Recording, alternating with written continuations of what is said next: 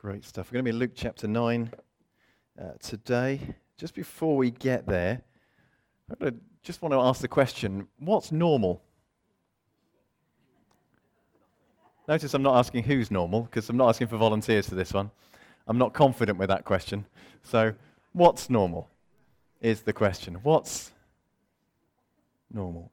Let me just ask you uh, we will do a survey on this one. If you've, we're going to talk about flying. This is not kind of Superman flying, but aeroplane flying. So we're going to go for a show of hands, and don't be embarrassed on this. Um, we're going to go from never flown through to a few more options. So, hands up if it's normal for you not to fly. You've never flown anywhere. Okay? Hands up if it's normal for you, if you do fly, to fly economy class. Sorry, cattle class. okay, hands down. Uh, hands up if it's normal for you, due to your work perhaps, to fly business class. Okay, thank you. Just one hand, I think, for that. Hands up if it's normal for you to fly first class. No hands. That's interesting, isn't it? Thank you. Not a great surprise. But uh, so we went from never flying, which I think was nobody, through to first class, which was nobody. And most of us, bar one, are economy. So that for us defines our normal flying experience. That means that when we go on a flight, we're planning ahead. It means that we're not expecting necessarily wonderful service waited on hand and foot. We're not expecting someone to kind of turn down the covers for us and, and kind of make sure we're, we're laid flat and comfy. We're not expecting to have absolute silence around us. We're not expect, expecting to have champagne on tap. Well, this, all this is what I imagine happens in the other bits, because obviously I've only ever flown economy. Um, some of you may have had that moment where you bumped up to the next. Has everybody ever been upgraded?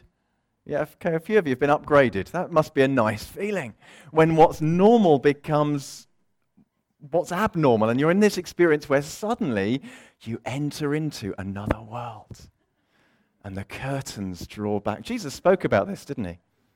or, or it happened on the cross when the veil in the temple was torn and you walk from the holy place to the most holy place in the temple in the Old Testament and, and, and in that kind of temple in Jerusalem. Well, this is what happens in going from economy up to premium economy up to business to first class. The, the, the curtain is torn.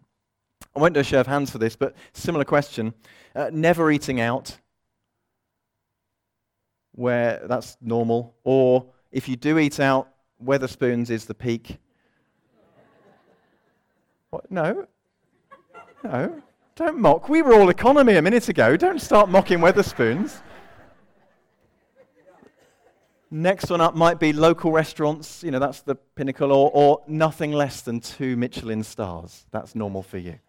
So kind of define it this way, and we will start pegging ourselves on where normal is. And if I did one more, just indulge me for this for a moment. How about electricity?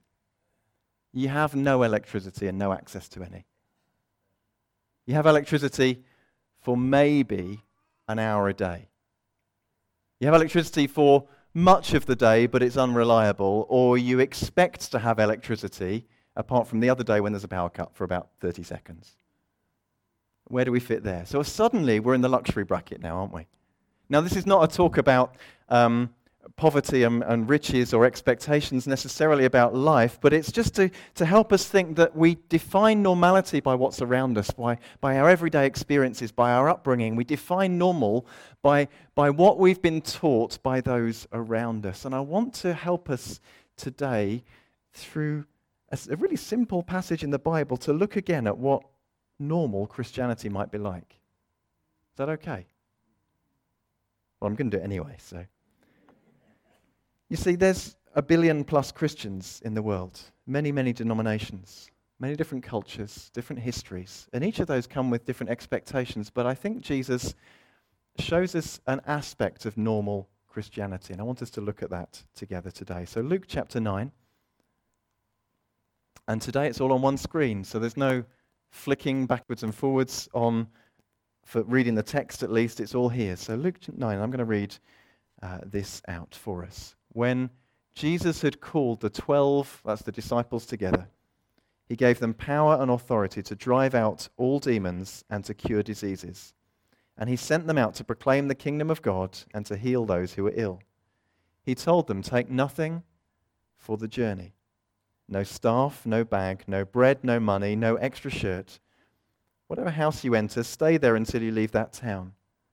If people do not welcome you, leave their town and shake the dust off your feet as a testimony against them. So they set out and went from village to village, proclaiming the good news and healing people everywhere. Now, I just need to give a caveat to this. I, am challenged by this passage already. I'm going to be really honest with you. If I'm going to say this has anything to do with normal Christianity, I'm already challenged. I don't know about you because this is starting to look already, and we've only read it once, slightly different to my day to day existence. And I'm just suggesting from my knowledge of some of you that this is slightly different from your day to day existence too. So, but I think Jesus is doing something here which is redefining for us normal Christianity. I'm really, really encouraged by this passage, and I want to share that too. A couple of things just to say as we go through. Um, I want to suggest that I think it's Jesus that defines normal. So it's Jesus that here is, is starting off by calling disciples to him. It's, it's Jesus that this passage starts with. It's him that gives them power, it's him that sends them. I think this is Jesus who defines normal. The Christian faith for all of us starts with saying yes to Jesus. It starts with Jesus, and then we get to say yes to him. And, and that's what happens at the beginning. It all starts with Jesus. It all starts with the King of Kings. It starts with the one who loved us and died for us. He initiates, we respond, and it starts with Him. Whether you've been brought up in the Christian faith, godly parents who've encouraged you and prayed for you and brought you to church, this one or a different one, or whether there was a defining moment where suddenly you saw, or whether there was a combination of the two, where you had some experience of faith, but, but still you entered into a journey of realization of what God had done. It all started with Jesus. He's the beginning. So I just want to say Jesus gets to define what's normal. Becoming a disciple, for the guys in the New Testament, or for us too, is, is a process of beginning to continually say yes to Jesus. That's what it is. Being a disciple is beginning a process of continually saying yes to Jesus. Jesus defines what happens. There are many that came to Jesus that, that walked away again. There are many that started off saying yes, and then after they said yes, then said, Oh, we're not so sure now, and, and off they went. Judas was one who followed Jesus for three years and, and said yes, yes, yes, yes, yes, went out on mission, did all sorts of things, but there was a growing uncertainty within him about whether the kind of Savior Jesus wanted to be was the kind of Savior Judas wanted. And he said no at one point. There's always an option to say no. But I pray we don't take it. I pray we continue to say yes, yes, yes, Yes. I, just want to check are you, okay with this thought so far? That Jesus sets the rules for what defines discipleship. Is that okay? We had a wedding here last Sunday. It was lovely. Really nice. Wedding Sunday afternoon. And I, have said this before, but I love the vows in a wedding service. It's the best bit. And there's vows which are made, which, and they only work if they're total. If someone is at the moment of putting, I think it's the exchanging of rings, where you say, All that I have I give to you, all that I am I share with you, with my body I honor you. If, if that's only partial, it doesn't really work, does it? Or at least it loses its impact at that moment. If, picture the scene, wedding service is going on, and there's a discussion that's happening between the two people at the front about how much they're willing to give and what they're wanting to keep. And so they start off with a ring that goes onto someone's finger, and they say, With my, well, with most of my body, I'll honor you. You can have my left leg. That'll always be faithful to you. Some of what I have I give to you. But actually, there's quite a lot I'm keeping for myself. Thank you very much. You can see already that this, this is not going to be the start of a happily ever after. Uh, this is already a recipe for disaster. Why? Because the marriage service is predicated on the fact that two people, to the best of their ability, are in that moment committing everything they have and all that they are to each other. Now, what couples who've been married a long time realize is that actually that's only the beginning. Uh, and for a marriage to work, there's a continual self giving that continues from that point and carries on. And it's not a renegotiation of the contract because that happens, but there's a rediscovery that there's a bit more that's required. I thought I'd given everything, but oh, there is another bit of me that. And that happens day by day. And it's similar with Christian faith. That that intention on day one to follow Christ actually needs to be followed up by a repeated assertion that Jesus sets the rules. And I say yes to Him, that He defines what's normal. That's really important. And that's going to be a, a significant part of uh, giving us permission to go and look at this passage a little bit further.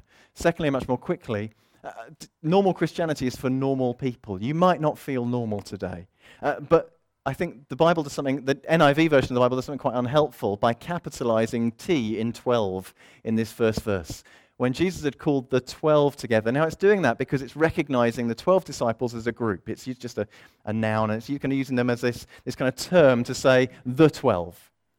But it could be that we set them apart and we say somehow they're special and they're different, and Jesus treats them in a very different way to how he speaks, treats us. Well, these guys are different because they're the first disciples, but they're ordinary men. A bit later on, when they're in front of uh, the Sanhedrin, Peter and John uh, it says that they, can, they, they could see that they were ordinary men, ordinary and unschooled. The Greek word is idiotes. You can work out for yourself. They were ordinary and unschooled men. But they'd been with Jesus. Now, sometimes we can meet famous people, and I don't know if you have, you've met a really famous person, and, or a, uh, yeah, somebody you're in awe of, and you discover that actually they're quite ordinary. And it's a bit of a shock to the system to discover that they're just normal like you and me, that they have to eat, that they, they don't just kind of survive without eating, that, that as a result of eating, they have to go to the toilet. And they're just normal people. And you discover that actually they're just regular. Well, these 12 were regular people. So normal Christianity is for normal people. Ah, we're getting on to the challenging bit. Jesus gave them power and authority to drive out all demons and to cure diseases. Normal Christianity, normal discipleship is normally powerful. The truth of Jesus is life changing. For all of us who've said yes to Jesus, we've discovered that we've begun a journey of complete transformation. Not because we're perfect, but because we're far from it. Not because we're better than anybody else. Far from it. All that's happened is that by God's grace, our eyes have been opened to see that our need of Him, and we've said, Jesus, I need you. That's all that's happened. Nothing special about us, as opposed to other people. Excuse me. But very special compared to what we used to be. Not by our own effort, but by God's grace that same power that raised Christ from the dead, that tra- is transforming our lives, that's changing our value systems, that's changing our ambitions, that's changing our relationships, that's changing how we see the world, that's changing our attitude to money, and changing our attitude to poverty, and changing our attitude to politics, and changing our attitude to everything, that same transformation that Jesus is working inside is powerful, and is powerfully at work in us. But sometimes we lose sight of this. The specific power Jesus gives is power and authority to drive out all demons and to cure diseases. And I tell you, when you've been in situations where the demonic is manifesting, this is evil spirits uh, that people have, for whatever reason, have been completely consumed by, that are taking over their lives. When you're in that situation and someone's life is out of control and they're begging for help, and you present the name of Jesus, you know that there is all power in that name because the demons flee and Jesus is glorified. Now, that's not something we see every day, but I tell you, it works. Jesus works. Jesus is Lord. And sometimes we don't feel powerful. And I've just got this little picture of a torch Because I think all that's happened is it's been such a long time since we've needed to use the power, such a long time since we've accessed it, that it's a bit like the torches that live in my cupboard at home. We've got several. We keep buying new ones every few years because they never seem to work. And you put new batteries in and something else has gone wrong, but you buy a torch, you stick it in the cupboard, and when you go to need it, you can, you can bet that the batteries have run out. And I've not even turned the jolly thing on. It's just sitting in the cupboard. But I think the power that God gives us is a little bit like that. He's given us this incredible, life changing power, but we go month to month without accessing it and just surviving in our own strength. I think that the disciples here, because they instantly put into practice what Jesus has, has told them, they are able to turn the torch on and it works. Does that make sense? Or is it just Albert who agrees with me? You turn it on and it works. And for us, I think we go, Thank you, I've got a torch. I'll put it in the cupboard for when I need it. And when we go back, we've gone back six months later because we've finally got someone in front of us who's sick and needs us to pray. And oh, where did that power go? And it's just because it's not part of our common everyday usage. I think we forget. So it's time to pray again and get back in touch with, with that power, to keep praying, keep trying. Just have a go. Next, and this is where it's going to get even more challenging. Normal Christianity involves being sent out to proclaim. Jesus sent out the disciples to proclaim the kingdom of God and heal the sick. To be a follower requires that we are sent. There isn't, and I was going to say, I'm sorry to say this, but there isn't an alternative. You can't have first class, I'm an apostle, Business class, I, I preached the gospel quite a lot. Premium economy, I shared once with a couple of people. Economy, I'm just going to get there by the skin of my own teeth. That'll be enough for me. Thank you very much. And don't fly while I'm not a Christian. That's not how the gradations work. For Jesus, who's setting the rules, and we did say that, he's sending out the 12 and they don't have an option. Even Judas goes to preach. Judas is preaching the kingdom of God, and he's healing the sick. All Christians are sent, and there are no exceptions. All are sent to heal. All are sent to demonstrate the kingdom of God. All are sent to show that Jesus is alive and to bring the kingdom. All are sent in God's power to bring freedom. This, I'm going to come back to this. This, though, involves trusting God. Jesus says to them, and normal, trust, normal Christianity involves trusting God. Jesus says, Take nothing for the journey no staff, no bag, no bread, no money, no extra shirt. I'm not good at this. If I go out for a drive in the car, in the back of my car is not only the spare tyre, not only have I got the, the phone number for the breakdown company, but I've got a foot pump and I've got a few extra bits just in case. Rob and I were at a conference this week for two days. Stayed overnight in Travelodge. Don't judge me. It was fine. It was very nice compared to some of the other places we looked at to stay in because they were a little bit cheaper, like nine bedded dormitories. Um, Travelodge was, was absolute luxury. Um, it was fine. Now, we stayed there overnight, and I confess I took a little bag with me because it was very hot. It was hottest the other day near Heathrow. Our conference was in Heathrow area we were meeting in a metal roofed church building with no aircon. We were hot. I was very grateful for my little bag that had a change of clothes or three in it because I used most of the stuff I took with me. I was very grateful for the shower in the Travelodge that I could use multiple times. We were busy for those two days, but I didn't follow what Jesus said. I did take a bag and some money and several extra shirts. Now, I'm saying that, I'm not condemning myself for that. That wasn't a particular revelation for me that I needed to go to the Travelodge with no clothes. That would have been a different challenge, probably a legal one. Um, but I've just put this up here to suggest that I think we struggle to be normal if normal means trusting Jesus with everything. Because a lot of the time, we can get on without needing him much of our day to day life we can do without asking. And we do pray and we do submit everything to God. And we do pray thanking God that He's giving us our daily bread. But actually, if He stopped for a week or two, we'd be all right. That's how we think, that's how we manage, and we cope. And, and some of that could be being responsible, but I'd love us to, to get back, I'd love me to get back to that place where I'm completely trusting with everything. Because I think that's what the disciples are called to do. Normal Christianity requires going out into our communities and beyond. And they went out and went from village to village proclaiming the good news and healing people everywhere. I've got a little picture of Tunbridge Wells and Tonbridge and up to Maidstone, Sevenoaks, down to Crowborough, um, Paddock Woods on there. I've tried to include most of the key places that most of us are living. And we, at the, our AGM a few weeks ago, I've done some preparation for that to present a sense of vision uh, and what God's saying to us as a church at this time, and just shared about some of the changes that are happening in this area. You see, population growth is predicted to rise.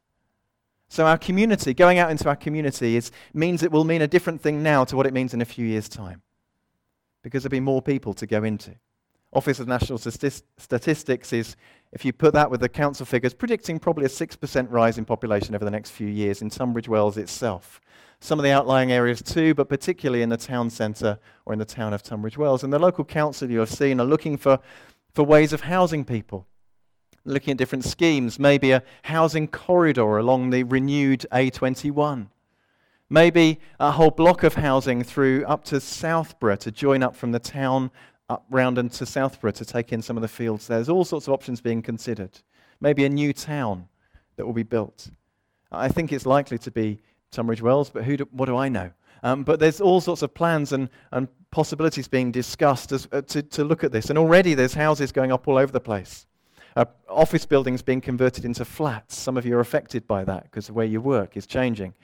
Um, there's new buildings going up on brownfield sites and greenfield sites across the town as there's a call for more housing in our town. Now, I'm not excluding Tonbridge and elsewhere. The same is going to be happening there too. I've just looked at the stats for Tunbridge Wells. And there's going to be thousands and thousands more people coming into our town. Already in Hawkenbury, there's plans for uh, new development with a new school uh, there's, there's going to be new primary schools. There's already one just up the road here on the hospital site. Uh, there's a new school over by the, cine- the uh, Odeon Cinema site. There's, there's expansive housing development happening across our town.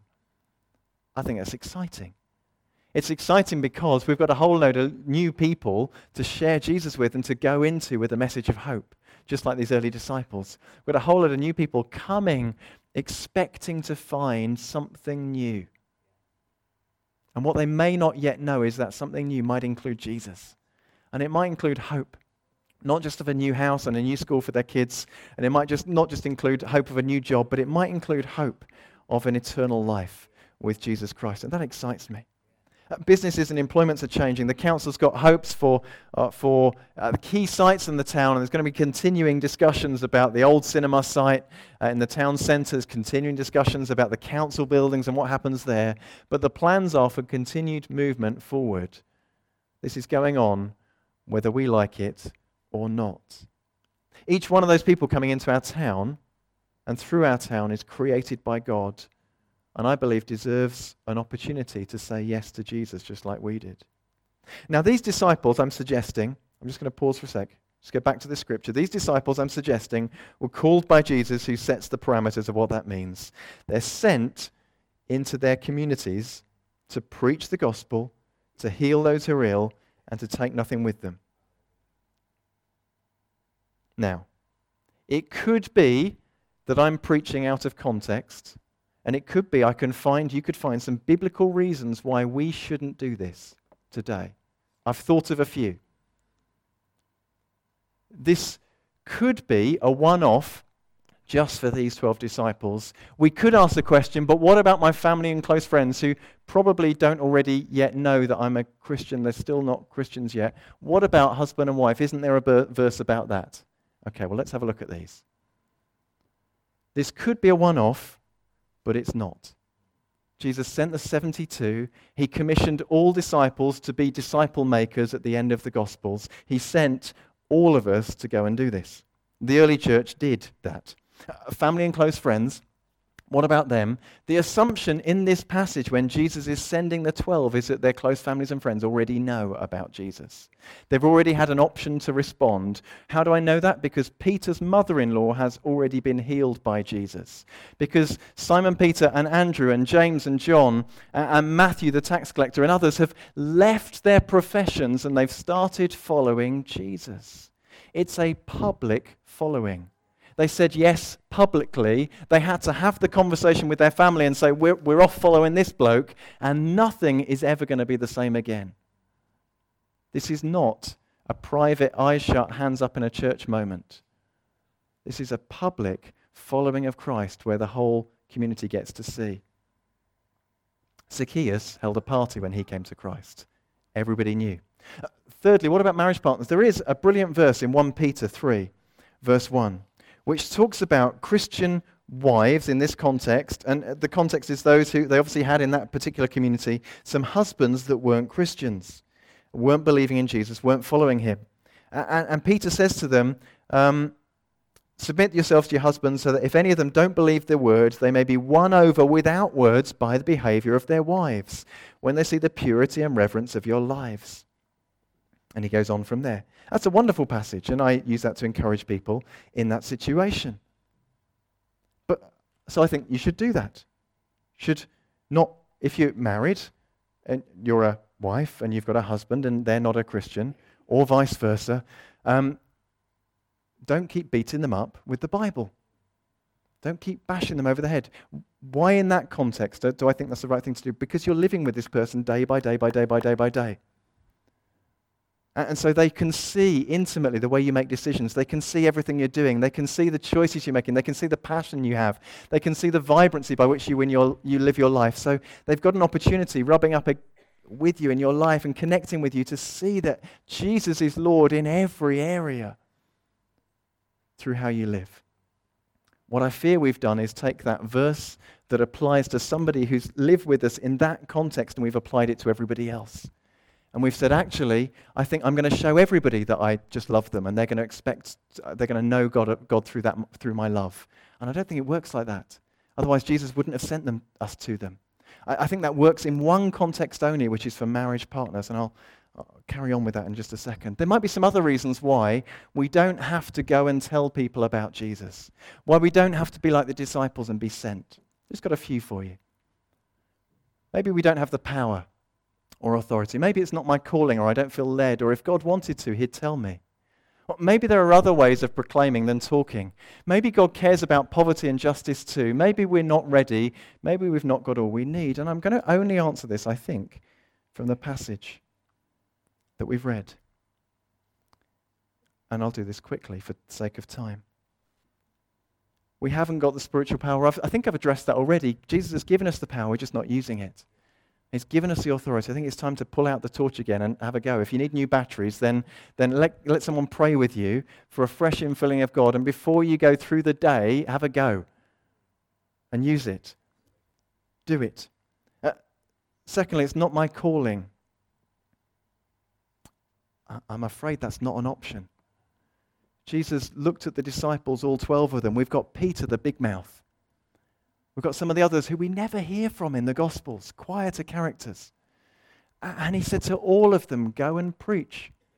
You are hereby all called. When Jesus said, Go into all the world and make disciples of all nations, he didn't say just the extroverts. He said, All. Go, all. We've gone very quiet. You okay? He sent all of us. And, and I'm nervous about some of this stuff. But he sent me just the same as he sent you. Just the same as he sent those, those William Carey, was it, you quoted from earlier? Amazing people. I love reading books about them. I don't like replicating their lives. But he called all of us.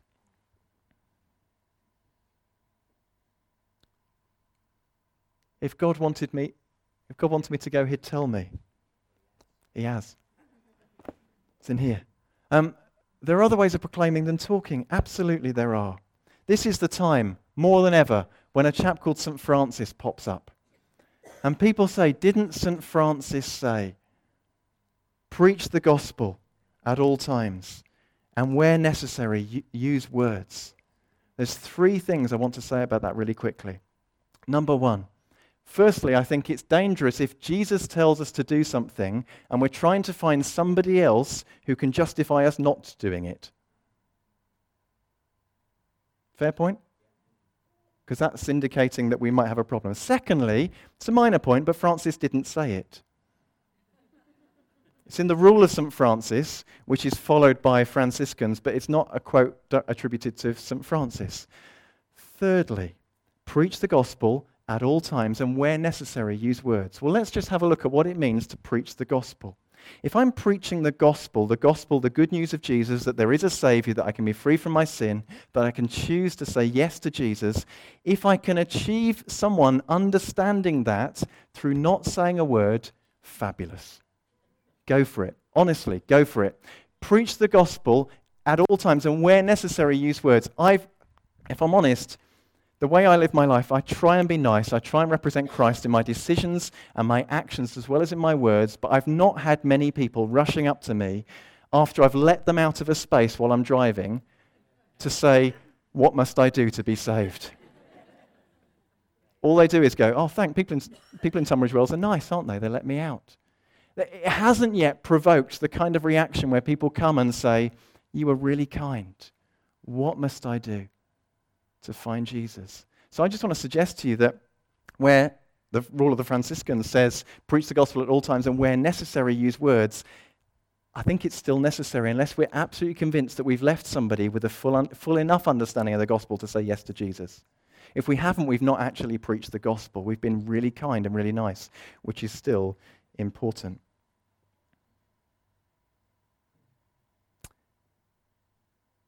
Also, doesn't God care about poverty and justice? Absolutely. I want you to notice that they were sent to preach and heal. This wasn't an either or. They weren't sent to just go and tell people stuff that people didn't want to hear. They were sent to go and to bring the kingdom of God. Why? Because God cares about people. They were sent to set the captives free, to the people who have been demonized, to break off the chains of demon oppression and set people free. They were sent to heal the sick and bring people into a new way of living. This is God, God's kingdom coming in fullness. This is not God just trying to convince people that He's right and they're wrong. This is, this is God out of compassion sending 12 to go and make a difference. Yes, God cares. If we're preaching without demonstrating and without healing and setting people free and bringing justice and compassion, we're only doing half what Jesus has told us to do.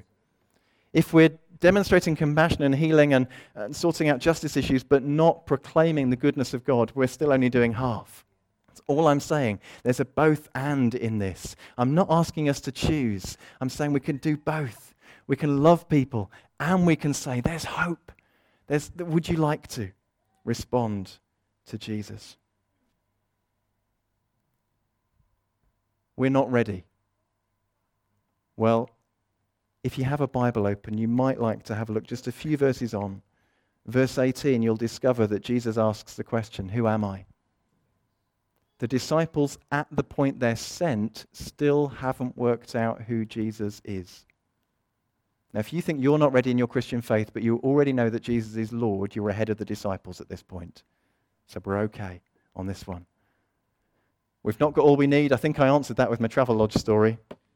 He says, Trust me, go. Now, we're pretty good at this bit, so we come up with more reasons. Um, I've still got a few more, because you might be thinking, well, you haven't got mine, so I'm all right. Um, I don't know anyone. I, I don't know anyone that I can share the gospel with I don't know anyone. Actually, all my friends are Christians or I haven't got any friends. Uh, or I don't know anyone. What do I do? Well, get to know some people. The disciples were sent out, and now this is, I'm not recommending this, but they were sent out and told to go and just go into people's homes and stay there. Wouldn't that be cool? The new method of evangelism, folks, we're going to knock on the door and you're going to not going to take anything with you. You're going to say, I'm staying at your house tonight. I haven't got any money or any clothes. So what's for dinner? Oh, and by the way, I'm going to heal the sick. I'm going to tell you about Jesus, my Savior. Now, I'm not suggesting that might work in our context and culture because I think our hospitality is slightly different to what it was in the New Testament times. But this is what they did. if you don't know anyone, find someone to share with. Maybe, and this is a big one, maybe we've tried it before and we've concluded that people aren't interested. Let me just check. So there's 72,000 people in Tunbridge Wells. Have you tried all of them? Honestly. Because I'm, this is the case. We've tried some and they weren't interested. And actually, what it does to us is it grieves us. And we make a mistake because we think that God is responsible for telling people and I'm responsible for the results. It's the other way round. God's told us to tell people and He's responsible for the results and they're responsible for the results. It's only our job to point to Jesus and say there's a choice. I know this because in this passage, Jesus tells people that, you, they, that tells the disciples to go into the homes and where they're rejected, so he says they will be rejected. They have to shake the dust off their feet and move on. That's it. They're not to wring their hands and say, Well, I've failed. I obviously haven't got the power. I haven't got the authority. It doesn't work. I'm never, ever, ever going to do it again. I don't think any of us have done that, but some of us have got close. Where we've tried and we've got a bit embarrassed because I'm okay up here. I've planned what I'm going to say but I'm in situations where I'm with somebody in the heat of the moment. Your words come out, come out all funny and it doesn't work and you get embarrassed, but actually, there's still a compulsion to say to people there's a hope. If it hasn't worked before, don't let that put you off. It didn't put the disciples off because when it didn't work, it wasn't their fault. They shook the dust off their feet. And I imagine sometimes with tears, they went on to the next village. So, Jesus, they've rejected you, but I'm going to keep on going. What if they reject me? Well, they will do. This is a different culture, absolutely. Don't just go and walk into people's homes and demand dinner. Um, but I don't think it's changed the fact that people still need a demonstration and a proclamation. I don't think the people in our generation are any less deserving of an opportunity to say yes to Jesus. The need is greater elsewhere. Yes, it is. Yes, it is. There are thousands of people groups in which there is no self sustaining church. There's no word of God. There's no opportunity for people ever to hear the name of Jesus proclaimed unless we go. So if God is calling you, or if you've just heard my words and you thought that isn't right, I want to do something about it, talk to me about it. Because it may be that God's sending you. But if He isn't, He's, he's got us here.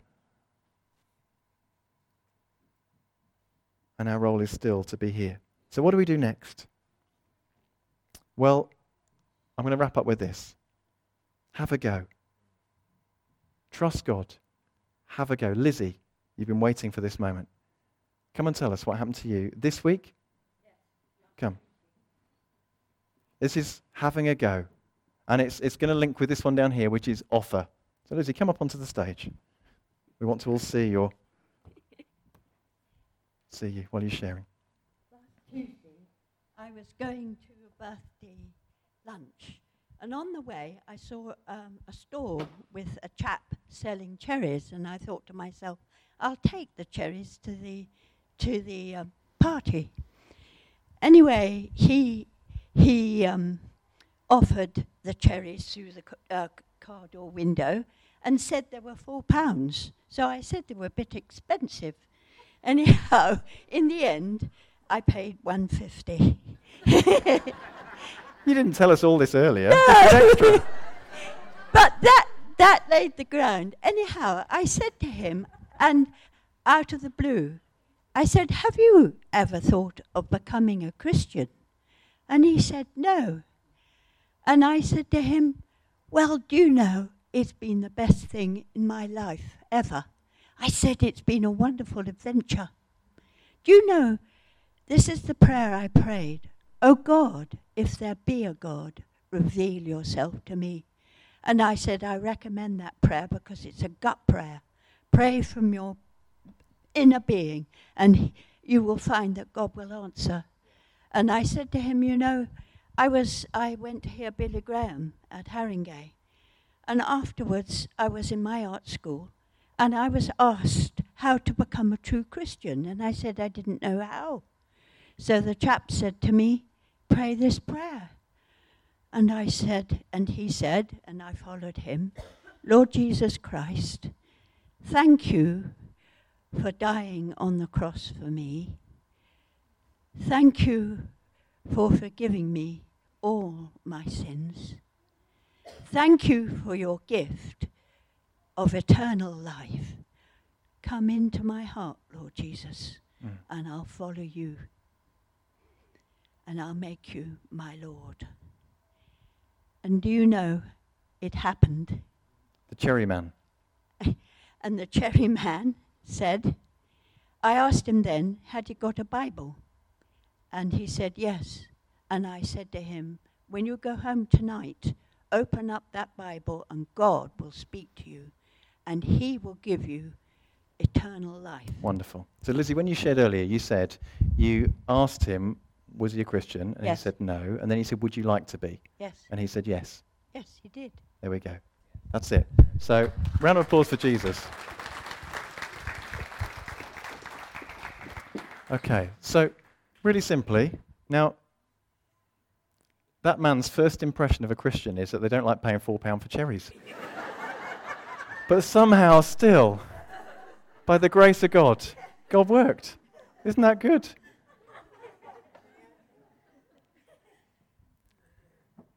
Did you give him the extra 250 or did you just give him the £1.50? don't worry, don't worry. That's a, it's a no, that's fine. Um, okay, that's fine. So, what's interesting there, and I think this, is, this will be true, if we put this to the test, I think this will be true. If we asked everyone that we met if they would like an opportunity to know Jesus, I think some people would positively surprise us. Many might say no. But some would say, Do you know what? Yes, I would. Yeah, thank you for asking. So, what do we do? Well, have a go.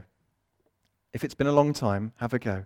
Remember, the results aren't up to us, they're up to God. Secondly, try somewhere new. If you're stuck with your friends and family and they're not interested, try somewhere else. Take a trip to another town. Try eh, on the street. Try somewhere sharing Jesus and the hope that you have. Don't forget healing or preaching, whichever one around you struggle with. And preaching is proclaiming. It's, it's not doing this with a Bible and a set of notes and a headset microphone. It's, it's just proclaiming, pointing to Jesus that there is a hope. Discover compassion. If you're not yet motivated by compassion for the lost, discover it. If you're not yet uh, really, if your heart doesn't burst and burn for those who don't yet know Jesus, and the fact that there's a possibility that they might end their lives without knowing Jesus, then discover compassion. Offer it, as we've said. Encourage each other. The disciples went back to Jesus and they returned and they reported to Jesus what they'd done. And then he refreshed them and did what Andy was telling us early, earlier. He took them away by themselves and withdrew. I believe that our town and the towns around need us. Not because we're special, but because we're normal normal Christians called by an extraordinary God to present Jesus in this generation. I think this generation is wonderful. It's amazing. It's creative. It's inventive. There's, there's going to be new stuff coming onto into our consciousness that we'll be aware of in a decade's time we've not even thought was possible now. There's so much creativity and imagination in our generation, but without Christ, they're lost. And I want to see every person in our community having an opportunity, a meaningful opportunity to say yes to Jesus. And until they have, our job isn't done. Our job is not the results, we leave that to them and God. But our job is to carry Christ like the disciples and to proclaim him as we're generously and compassionately praying for the sick, as we're feeding the hungry, as we're dealing with injustice, as we're fighting the cause of those who can't fight for themselves, as we're doing all of that, we do it in the name of Jesus. And as we do, I believe we'll glorify God and we'll give a generation an opportunity to say yes. Where up until now, maybe we've just assumed that they're not interested.